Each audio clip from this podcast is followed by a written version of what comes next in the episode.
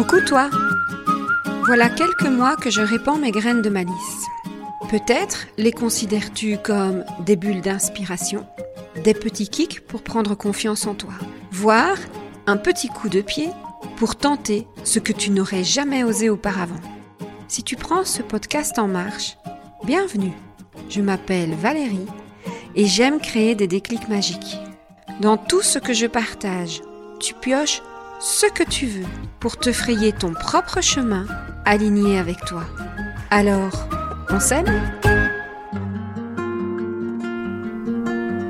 C'est l'automne.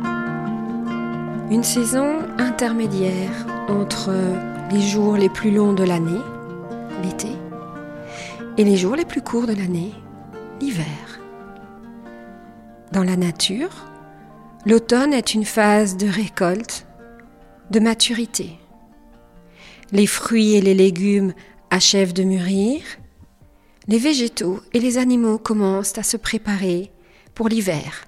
Hibernation, hivernation.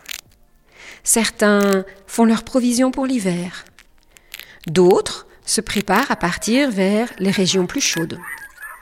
D'autres encore commencent doucement à économiser leurs énergies. C'est là que nous avons les paysages bien colorés parce que les arbres commencent tout doucement à économiser la sève qui descend petit à petit, permettant aux feuilles de changer de couleur et de nous donner la possibilité de savourer de si beaux paysages. Dans notre cycle d'être humain, quand on dit de quelqu'un qu'il est à l'automne de sa vie, nous considérons symboliquement que la personne rentre dans une phase de vieillesse, une forme de sagesse, comme si elle détenait tous les secrets, les clés de la connaissance et prend du plaisir dans chaque instant qui lui reste à être sur Terre. Et nous, à quoi ressemblent nos récoltes? Comment célébrons-nous aussi nos récoltes, tels les vignerons qui célèbrent leurs vendanges? Quels sont ces apprentissages ou les sagesses ou ces déclics que nous allons emporter avec nous pour les cocooner cet hiver et en prendre soin? Personnellement, je savoure plus de neuf mois avec vous, à vous balancer mes mots, mes ressentis, ce qui vient de l'intérieur.